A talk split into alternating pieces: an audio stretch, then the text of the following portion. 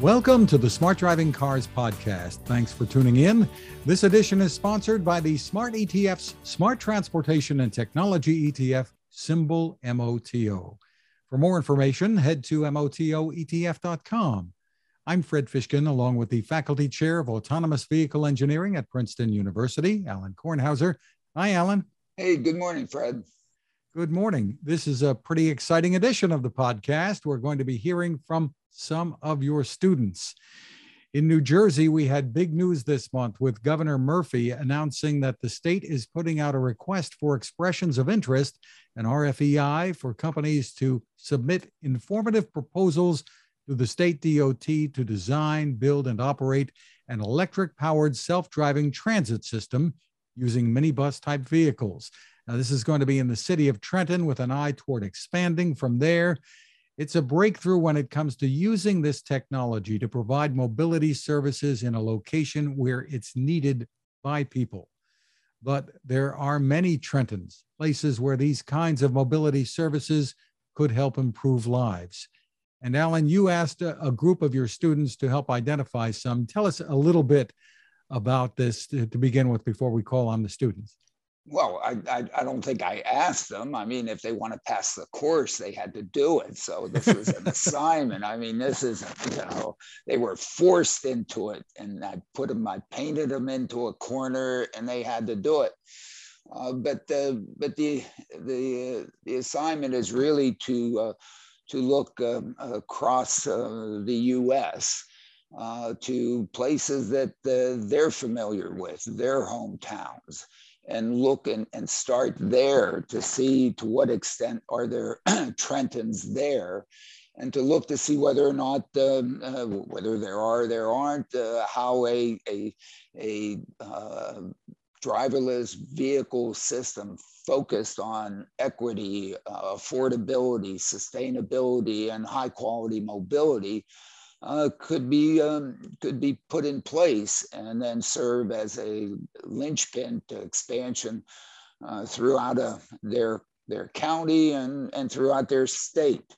And since uh, I have a cross section of students in my class from many neighborhoods across the country and in fact across the world, I mean, we had to do something for the, for the kids that were from Australia. So they adopted a, a location, or maybe I steered them toward a lo- towards a location, and basically um, uh, go and investigate. Uh, what, what makes this possible is that I had a student uh, some years ago, 10 or 11 years ago, who put together um, a database of individual trip movements uh, throughout the United States on a typical day. You know, individual, uh, what we would call uh, travel demand uh, for the 310 million people in the U.S. as per the 2010 census, um, coming up to something like 1.1 uh, billion trips per day, individual trips, A to B uh, with a departure time, with a purpose, going to school, going to shoot hoops, uh, going to the store, going to whatever. And um, this, this database basically is um, uh, reflective of the demographics across the United States. And so having access and availability of this of these individual trip movements, the question is to what extent could it to, to could a safe, equitable, affordable, high quality, sustainable mobility system serve these particular communities? Uh, to what extent would it would it allow them to get to work, get to school, get to wherever, get back home, go out and, and enjoy an evening? And um, and basically, um, uh, they they have access to the to the data files, and uh, basically, I let them loose, and you look, you investigate, you tell us. And so that's the background. So we're going to turn first to Jack Wall. Jack, tell us about yourself and then what you focused on. Thanks, Fred. I'm Jack. I'm a senior in the WARPS department. Um, I'm from Walnut Creek, California, which is in the San Francisco Bay Area. Um, and I also did research with Professor Kornhauser uh, during my freshman summer. So it's been fantastic to see this come full circle my senior year with the wonderful news in Trenton, as well as being able to work on uh, work on this project myself with some of my friends um, to see what it would look like in other cities across the US. Um, so I'll share my screen. Um, this, is, this is the slide deck that we presented on last Friday. Um, our group members are from Hawaii, California, Florida, and Connecticut. Um, and we also focused on Washington. And so our project looked at primarily um, a smaller scale analysis, like similar to a city level on a three by three mile, and then a nine by nine mile, and then the county and the state level that can they can contain those cities and the states that respond correspond to those cities. So we took a look at Hawaii, California, Washington, Florida, and Connecticut. And so in Hawaii, we looked at Honolulu. In California, uh, both Jason and I are from uh, areas pretty close to Oakland. So we looked at Oakland. Um, Washington, we looked at Seattle. Florida, we looked at Coral Springs, uh, one of the hometowns of uh, one of our group mates. And in Connecticut, we looked at Greenwich. Um, and we did, and we identified these villages in accordance with what we learned in the class and, and in accordance with the vision that um, brought Professor Kornhauser to focus on Trenton. Um, that, like he said earlier, uh, trying to provide equitable, safe, sustainable, affordable, and efficient mobility um, in order to provide mobility for the mobility marginalized. And those are people who lack access to transportation. And the fact that we want to provide this transportation because we believe the trans- this transportation increases people's basic quality of life, being able to get home from work faster without having to wait for the bus um, and without having to have a PhD in schedule reading uh, to figure out where you need to go from point A to point B on the bus. Um, and who are the mobility marginalized? Like as shown in the class, the people with disabilities, the senior citizens, households with limited mobility, enrolled students. So for example, in our project, I know our groupmates can touch later on about um, exactly how we identified in our simulations who we wanted uh, to serve as our initial market share that we targeted. Um, and so in this vision, like as a side note, we know that qualitatively we'd have to cultivate grassroots support. Like the communities in these areas would need to appreciate the value that we're sharing with them um, with this proposal um, and also see the way that it could make their lives better um, because otherwise uh, the programs just won't work.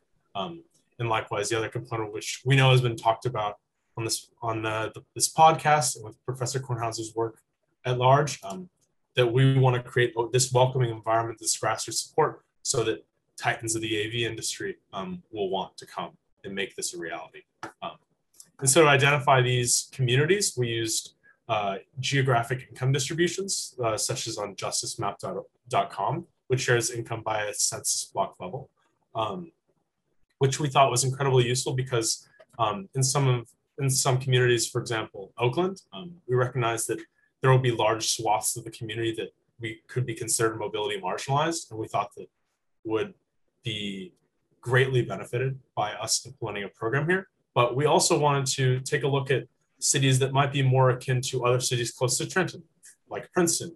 And so where, where there might be not necessarily large swaths of the population that are mobility marginalized, but small pockets within those populations that lack access to mobility, in which case we could help serve those. In that, in that case, we looked at Greenwich, Connecticut, because, which has a, um, an extraordinarily high median household income, um, but has some census block where the median income is far, far, far below the median for that entire city. And so I think that's the groundwork for what we did in our simulations um, qualitatively. And I think I can pass it off to another one of my group mates to explain exactly what we were doing and the benefits of the methodology that we use to simulate these cities. So, Connor, would you want to pass the torch? Yeah, absolutely. So, I'm also a senior at Princeton and I'm in the ORFE department as well. Um, so, I am from Fairfield County, Connecticut. So, my focus city was Greenwich, Connecticut. Um, so, I guess a little bit smaller than the city. But um, as, as Jack mentioned, I think it was a really interesting example because it parallels Princeton, New Jersey in a lot of ways um, especially given that public transit really isn't an option. Um, everyone owns multiple cars, and at the same time, um, th- there's still a lot of people coming in for trips. Uh, you know, there's a big service industry in, in the downtown. There's a lot of stores, um, and and public transit would be extremely beneficial in the town.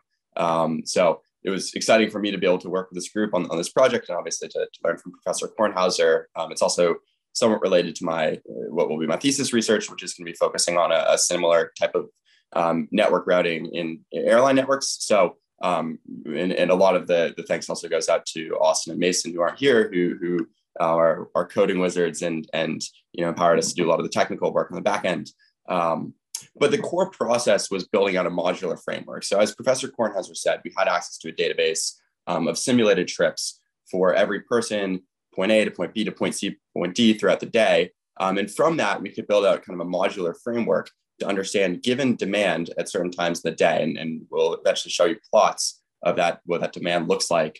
Um, where will cars need to be routed to serve that demand?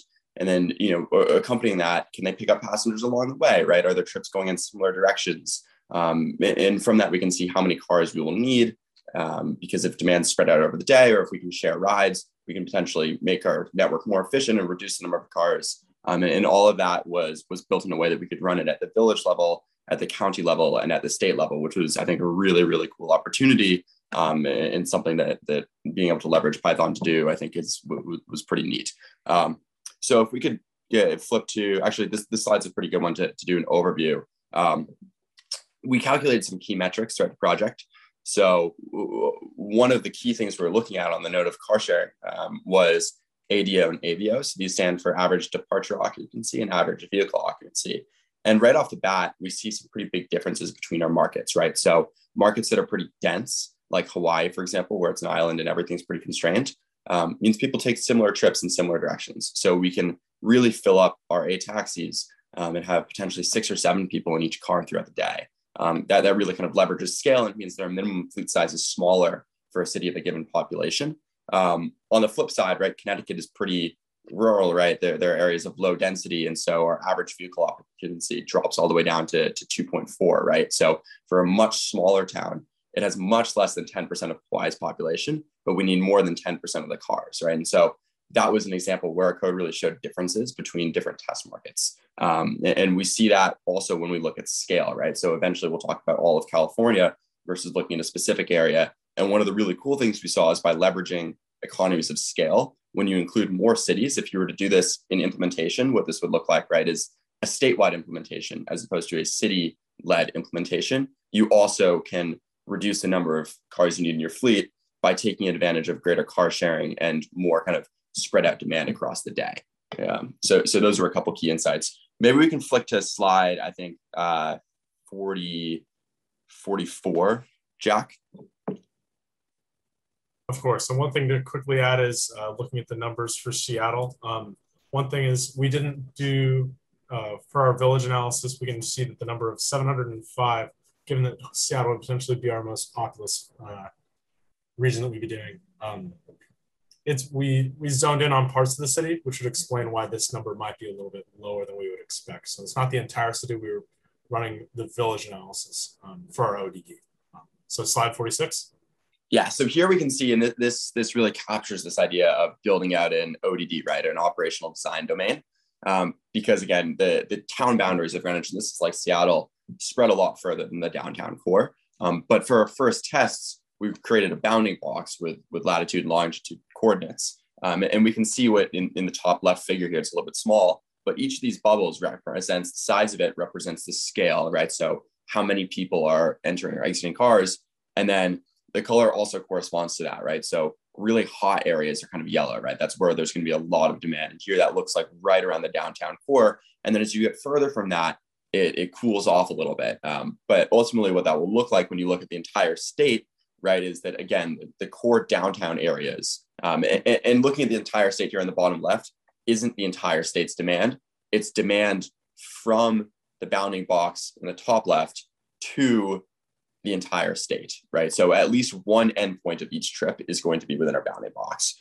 And so we can see this kind of distribution where the vast majority of the trips are short in length. And then there's kind of a long right-hand tail of longer trips. And that's what we see on the top right here is we have this immediate crest and this is going to be the trips that are within the downtown core. So very short trips. We have it kind of tails off a little bit and flattens out. These are kind of interpreted as trips within the town, the county to you know neighboring towns. And then the really long tail at the top, where it very gradually goes out to 100%, are going to be our trips longer distances, right? So we saw trips New York City. Um, we even saw saw which we thought was pretty funny, given the the test market trips to Nantucket, um, trips to Boston, California. Um, and, and, all of these trips kind of form that really long right hand tail. Um, and so, kind of what this means in terms of implementation as we scroll down a couple slides, um, is that the taxis on the road, well, one, the demand is very temporal. So we see this kind of bimodal distribution of a morning rush hour and then an evening rush hour. And then some people work off shifts, right? And so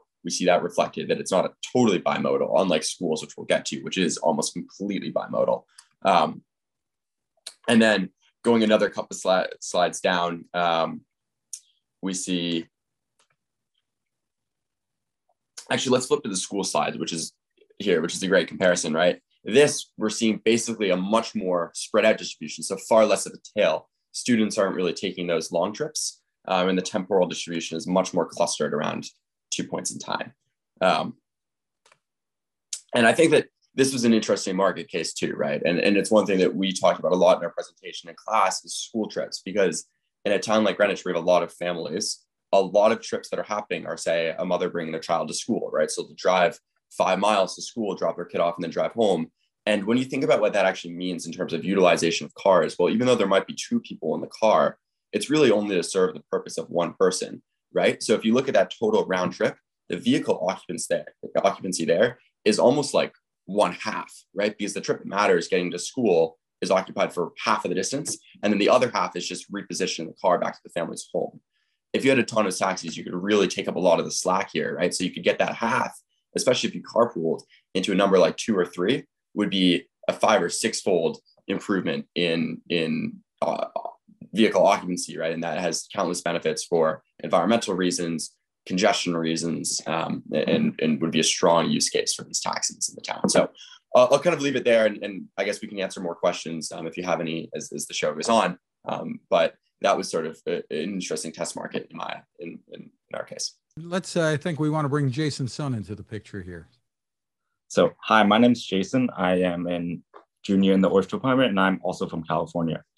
So we looked at the whole state of California, and from the bubble chart, you can see that most of the trips are focused around the Bay Area and the um, LA area. And if you go to the next slide, we compared Oakland to California as a state. And as you can see, when we include all the trips in California, we see a more even distribution. That's probably just because it's just be based off the normal distribution, having more people, more people going to each distance. And also, as you can see from the temporal distribution, we have the scales, they, they look the same, but the distribution on the left has a peak of 3.5K versus 600,000 on the right from the state. And as you can see, we you can see a more defined morning peak, but the afternoon peak slash night peak looks very similar for the for Oakland and for California as a whole state. Yeah, more and more broadly as a trend, one of the things we we looked at um, as we focused on the number of trips generated by a given household level to a census block level to a county level to a state level is that the distributions as a whole become much more normalized.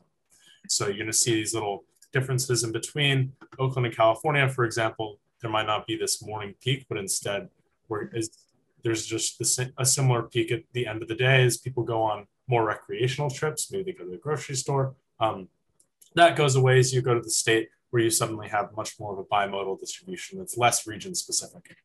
So this is our um, state level analysis for each of the states. We have some summary statistics.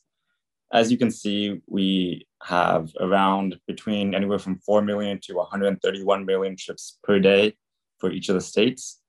And based on the fleet sizes, we have calculated that each car serves around 75 to 100 customers per day. And that's really that's really a good number because as that number increases, we can decrease the cost of transportation and increase the number of people we're serving. And our AVO is around two for each of the states. And that's a lot better than the like 1.15 that it is now. And our ADOs are even higher than that because when we depart, we have more people in the car and then we drop off people along the way. And um, do Jack and Connor, do you have any last things you want to say wrapping up? Yeah, I mean, these, we think that these are really promising results. Um, as Jason said, like, I mean, just looking at the total trips per day, divided by the fleet size, that's how many trips each of these taxis serves per day. Um, and that's a that's that's a hundred I mean, think about that utilization. That's incredible. Um, what is your like to the viewers with cars? Like your car probably sits around all day, um, and the fact that we have ride sharing here, the AVO is around two, is really great. Um, and this is average over the entire day. Like during the peak hours, we probably have even higher ride sharing rates. We definitely have even higher ride sharing rates, which shows that like on the state level, as we expand projects like Trenton even further on, we have some really promising results for ride sharing, vehicle usage, um, decreasing the cost of transportation for all. Connor? Yeah, I just echo the points that Jack made. I think that um, one one other thing that we really were excited going into this project is the kind of vast geographic and demographic diversity of all of our target markets. Um, and what was neat, even though there's small differences between them, um, we really do see that this scale kind of improves across every market. So, you know, from really, really kind of tight communities like Hawaii, where it's all on one island, to the entire state of California, right, the biggest in the US. Um, at every scale, we're seeing improvements. Um, and I think that was really promising for what this might look like in a nationwide rollout um, of autonomous vehicles. Jack Wall, Jason Sun, and Connor Larson. We will be back with more, but first, this is a good time to remind you about our sponsor, the Smart ETF's Smart Transportation and Technology ETF, symbol MOTO. To get more info, head to MOTOETF.com. On the website, look for a white paper. It's called The Smart Transportation Revolution.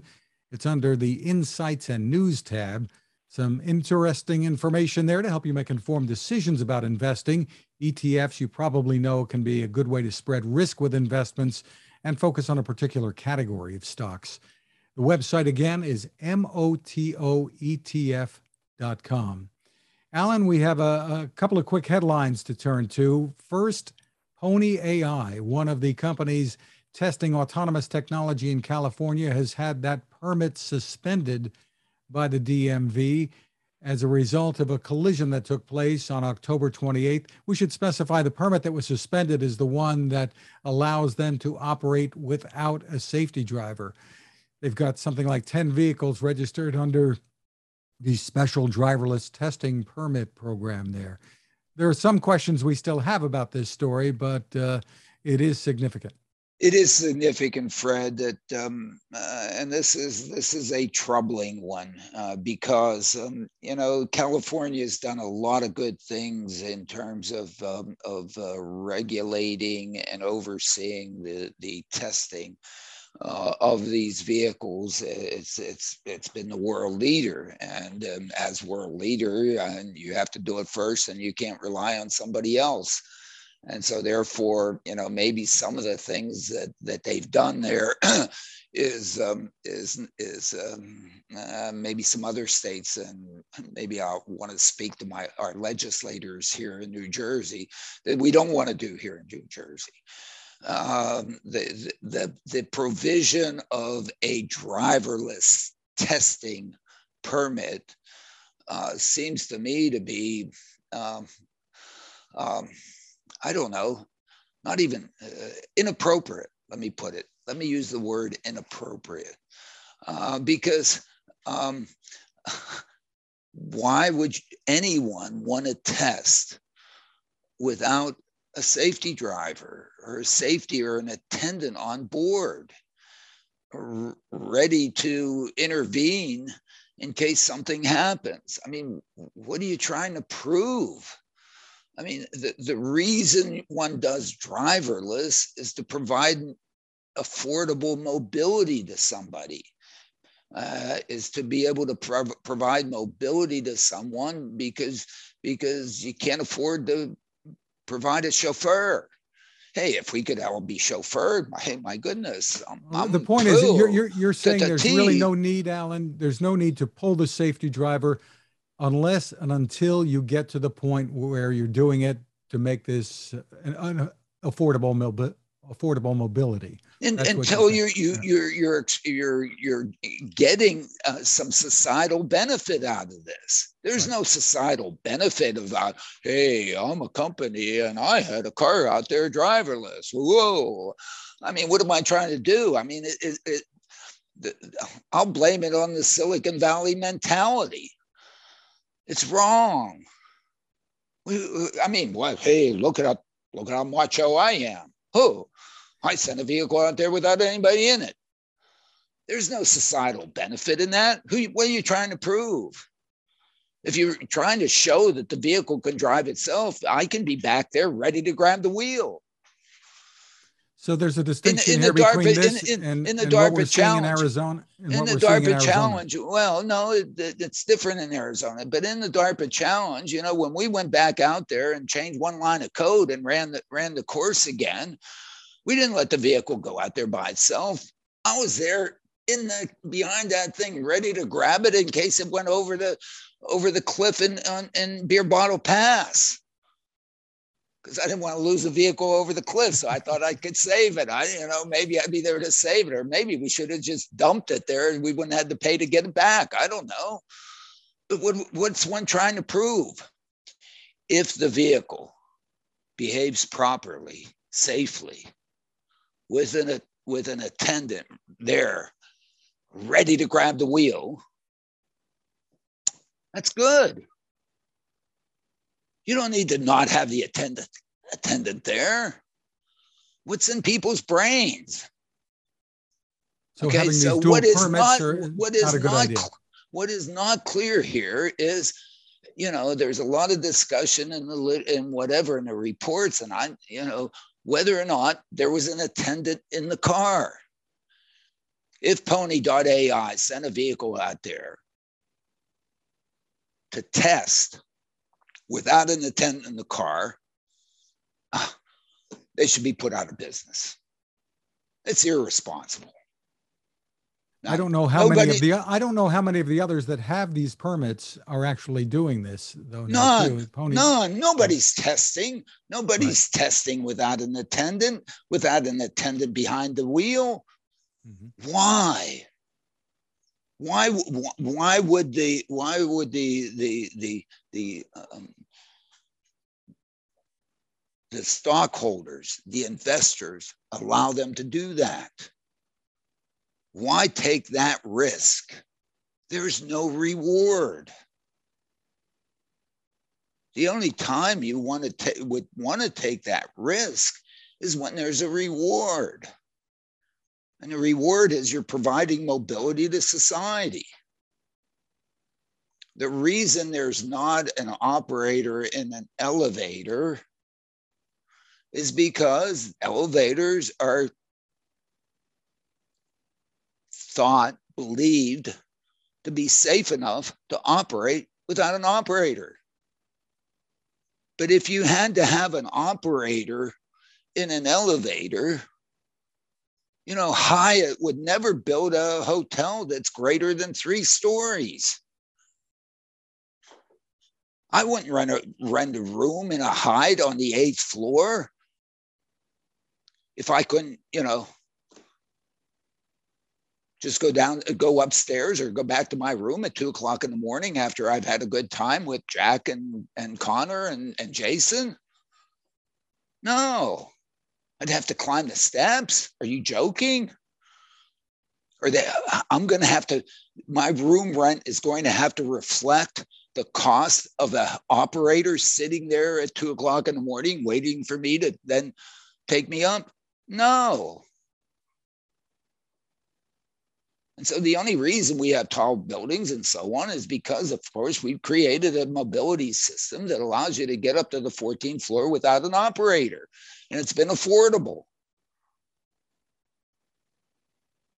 And this is the same thing that we're trying to do. It's the only motivation for driverless. It really is. Really, do I need to sleep in the back of my car as, as, as I'm going down, down New Jersey Turnpike?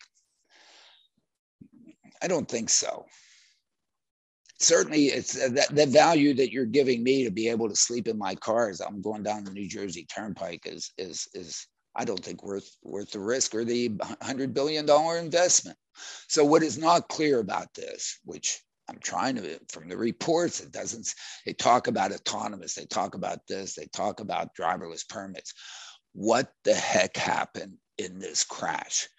And, and when you look at the police report, the police report i mean my goodness california you get a police report it, it doesn't it doesn't have the name of, the, of a driver Uh, uh, now, is that indicative that there was no one in the car? And if the attendant wasn't behind the wheel, was in the back seat doing what, picking his nose or who knows what, then that should be reported on the on the on the on the police report. So and still lots of Pony AI, here. but let me continue on the, the the, the the rage here because we we we've got to behave here in this thing. We've got to behave in the testing. We have to make sure that, in fact, in the testing, we have both a pipe into the vehicle so that remotely we can monitor the darn thing, and we have an attendant in the vehicle who's who's paying attention, who's capable of intervening in case something happens. Now, it may turn out many intervenings, they happen so fast, the physics can't do anything about it. And, you know, the human is not able to help, and probably in most cases, if not in essentially all cases. And we all, of course, want to get the technology to a point that, that, that, you know, in getting between that rock and a hard place, that it is really between a rock and a hard place, and a human couldn't have saved the day either. A meteorite came down and hit it, or whatever. A lot of stuff happened. A lot, not very many. Only something, certainly less than 10% of the trips are because of things that are, you know, that a human, that, that wasn't human misbehavior involved. More than 90% of the trips have human misbehavior. And so, you know, this is this is an interesting one, and a lot more information has to come out on it. And if they, if Pony.ai did have an op, uh, an attendant in there ready to take over, and unfortunately they, they, the, the attendant wasn't able to save the day, and it did whatever damage that was caused, well then you know chalk it up and let's get let's get the algorithms to work better. But if they're out there testing without an attendant in there. I mean, maybe they should uh, maybe they should go out of business. Moving on to the next story, Alain, uh, just a couple of others, um, because we have questions about that one. Sure, we have questions. I don't right? know. I, sure. I don't. I don't see. I don't. I, I guess the other reporters on this thing haven't asked the questions or not, haven't gotten the answers. Maybe I, right. I, didn't see it, or maybe I can't read. That's probably the better answer. The I just can't read. Well, then neither can I because uh, I didn't see it there either. A large Paris taxi company, G7, has suspended the use of Tesla Model 3 vehicles after a fatal accident last weekend. This involved an off duty driver, crash killed one person, injured 20 people. Uh, initial findings suggest the accident was not caused by technical issues here. And I think Tesla put out a statement to that effect too. And that's from the uh, transport minister in France. But I guess anything like this is concerning, and anything involving a Tesla becomes a headline yeah anything i think you know it, it's it's quite unfortunate you know something happens in a tesla and tesla gets dragged into the the issues. And so of course and again uh, a lot more information needs to be gathered here and whether or not you know uh, tesla and so on and so forth. There there there are car crashes all the time okay? And uh, in some sense you know uh, that's enormously unfortunate and um, as I alluded to again, and, and, what seems to be the information, the right information that's out there is that most of the most 90 some percent, as some people might claim, of those crashes are human misbehavior. I mean, you know, we tailgate, we go too fast, we we you know we're all frustrated with with this pandemic, and we take it out on the roads. I mean, it's like it's like crazy crazy stuff out there. But anyway, okay, so let's blame it on Tesla. well, we don't know yet what's going to happen. We don't know I, I, I saw something about yet. charges against the driver, possible manslaughter charges there. So yeah, I mean, you know, I mean, look, I mean, drive. I'm, I, I don't know if I'm the worst case, but you know, my driving lately has not been very good my wife continues to tell me. Another headline Aurora's autonomous trucks have been hauling loads that are being booked through the Uber Freight app in Texas. more progress for Aurora, I suppose. They've been they've been doing a lot of interesting things, but I guess using uh, I, I, I, guess I don't know. Great. Uh, I mean, the Uber we were using an Uber app. I mean, I don't know. Great, wonderful.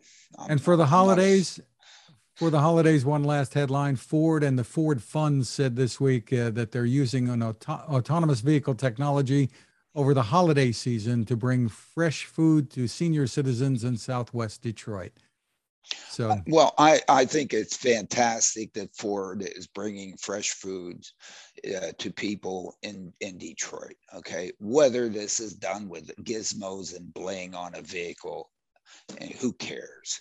Okay. Really. I mean, uh, maybe what they should do is is is if they're not learning something if they're not testing if they're not advancing the opportunity for these vehicles to to to more economically and efficiently deliver things for the people of detroit uh, if that's not the if that's not what they're doing then then they should you know take the money and and buy some more fruit um, I think it's wonderful, but it's, geez, that's a that's a it seems like a public relations. Well, I think I think it is. There's no know, doubt about that in a way, Alain. But the, the idea, maybe, if you look on the uh, on the plus side, maybe they're increasing awareness about the problem, and they're getting more headlines by saying they're using uh, autonomous vehicles, even though you know there's someone involved with getting yeah, food. I I, I, under, I understand, and I'm I'm not being very nice and very fair to Ford, and I sh- I should be because we love Ford, but uh,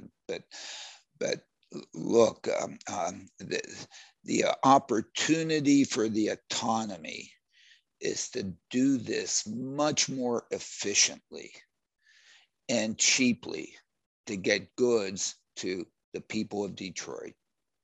And to also allow them to improve their quality of life by being able to get to more places cheaper. Okay, to me that's the value, and and I and and and and the only uh, what I'm so proud about what the governor's announcement in New Jersey is is that the focus uh, in the governor's words is to really use this this technology to, to deliver value to the customers being served. Okay. And it's not a grandstand for this or a grandstand for that, or at least that's not the way I read it. Okay. It is, it is, it is a, a recognition that for the last, I don't know, hundred years, we have we have tried to provide better mobility for people that's called transit. It's it's moving people as opposed to moving ourselves. If we use if you if we use a scooter, if we use a bicycle, if we use a car, if we use a whatever scoot uh, whatever, we move ourselves.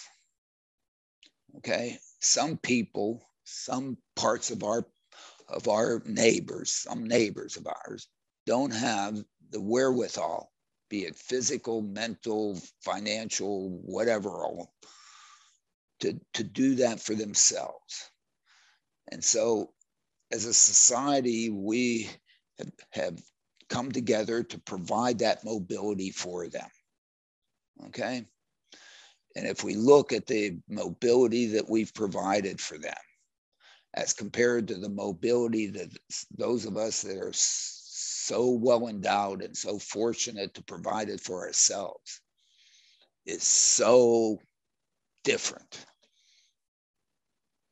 That in fact that mobility can be brought up closer to what we who have had the wonderful benefit of having the, the capabilities assets to do it for ourselves.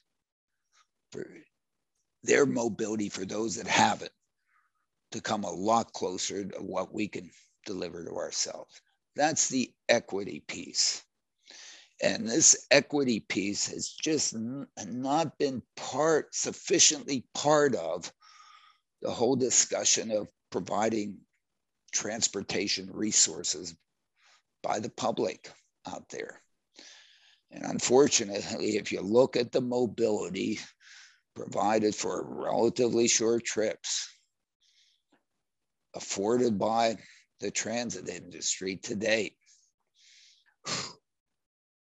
It's nothing nearly as good as what you and I are able to provide for ourselves. And that's a shame. And the opportunity of this technology is to bring it, maybe not better, but almost there. That's something worth working for, and I think that that's that's the fundamental message that is in Governor Murphy's announcement. He and called it's, gonna, it's really going to be an exciting year ahead. He called it transit. Yep. Okay. And I, I, and I said my testimony to, to the legislature, to, to the assembly. He was he was humble in his in his in his describing it as as leading the nation. He's leading the world. Nobody else is talking about doing this for that. And and and all the credit to him. So anyway, um, I think that that's a good thing to think about in this holiday season and for the coming of the new year. And we're going to, you know, do what we can to help make it happen in the coming of the new year. We're going to, you know, do the summit. Hopefully, there'll be some technology companies that want to that will want, will want to pay attention to New Jersey. And don't come here and test driverless vehicles, okay, without an attendant on board. Please don't bother. Okay. All right. Come and operate safe driverless vehicles in New Jersey and Trenton and provide some, you know, high quality mobility that will be affordable. That's it, what we want it, in the coming year. It's terrific that uh, young people like uh, Jack, Jason, and Connor are, are involved in this, looking at this in your I am, class. I, I, am so proud. I am so proud, and I am so proud of you. And I, I thank you for your your attention and your what and and and uh, and your participation and, and, to the other members of the class um, um, uh, during this uh, what may not have been necessarily the the this, the best um, academic experience because of, the, of COVID, but at least we did have a reasonable academic experience, and I'm so proud of you for what you've done and um, and appreciate it. And thank you to our sponsor, the Smart ETF's Smart Transportation and Technology ETF. The ticker symbol for the ETF is MOTO. You can get more info at motoetf.com. You can find us at smartdrivingcar.com, also on Anchor FM, Spotify, TuneIn, Apple, Google, Spreaker, wherever you get podcasts, and smart speakers can play us too. You can find my tech reports at techstination.com. I'm Fred Fishkin along with Alain Kornhauser. Thanks for listening or watching, and please stay safe. And have a great holiday season, and take it easy on New Year's, and um, and enjoy, and all the best for 22.